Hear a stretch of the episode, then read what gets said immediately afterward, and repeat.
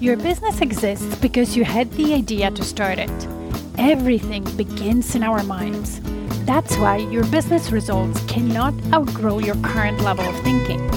Do you want to serve more clients, make more money, without working more or burning yourself out? Grow yourself first as a leader of your business because that's who you are a leader, even if you're the only person in your business right now. When you lead yourself first, the business results will always follow. My name is Maggie Perotin.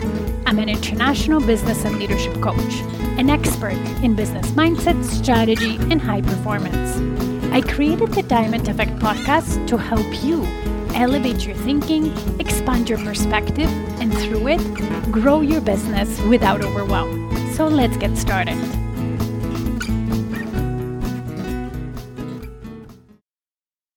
Happy Monday. Welcome to Motivational Monday 98. Today, let's talk about being busy. I hear this a lot amongst my clients, other people, business owners. I'm so busy. And we repeat that so often that it becomes a go to saying or excuse when we don't do what we decided to do or we planned to do, and so on. And it's become so acceptable, and even like it, we think it gives us importance because we have so many things going on that we're busy that we stopped questioning as to why do we really say that? So for this week, I want to challenge you to not allow yourself to say I'm busy as an excuse for not doing something you decided to do or you committed to doing or planned to do and investigate and dig little deeper. So if I planned to do something and I didn't do it,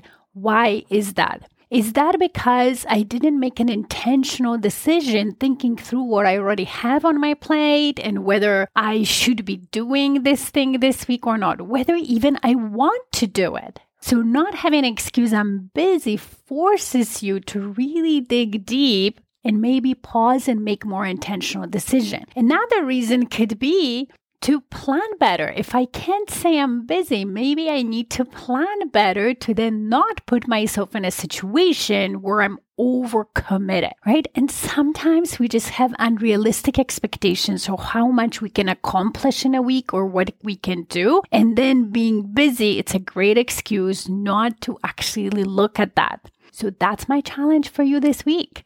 You cannot use I'm busy as an excuse and I invite you to dig deeper and be more intentional about the things you commit to, you plan to do, and you want to do.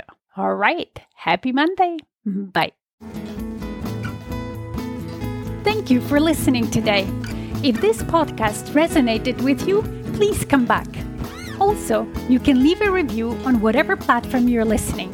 And if you have a suggestion, question, or a topic you would like me to talk about, let's get in touch via email. Email me at maggie at stairwaytoleadership.com. See you in the next episode.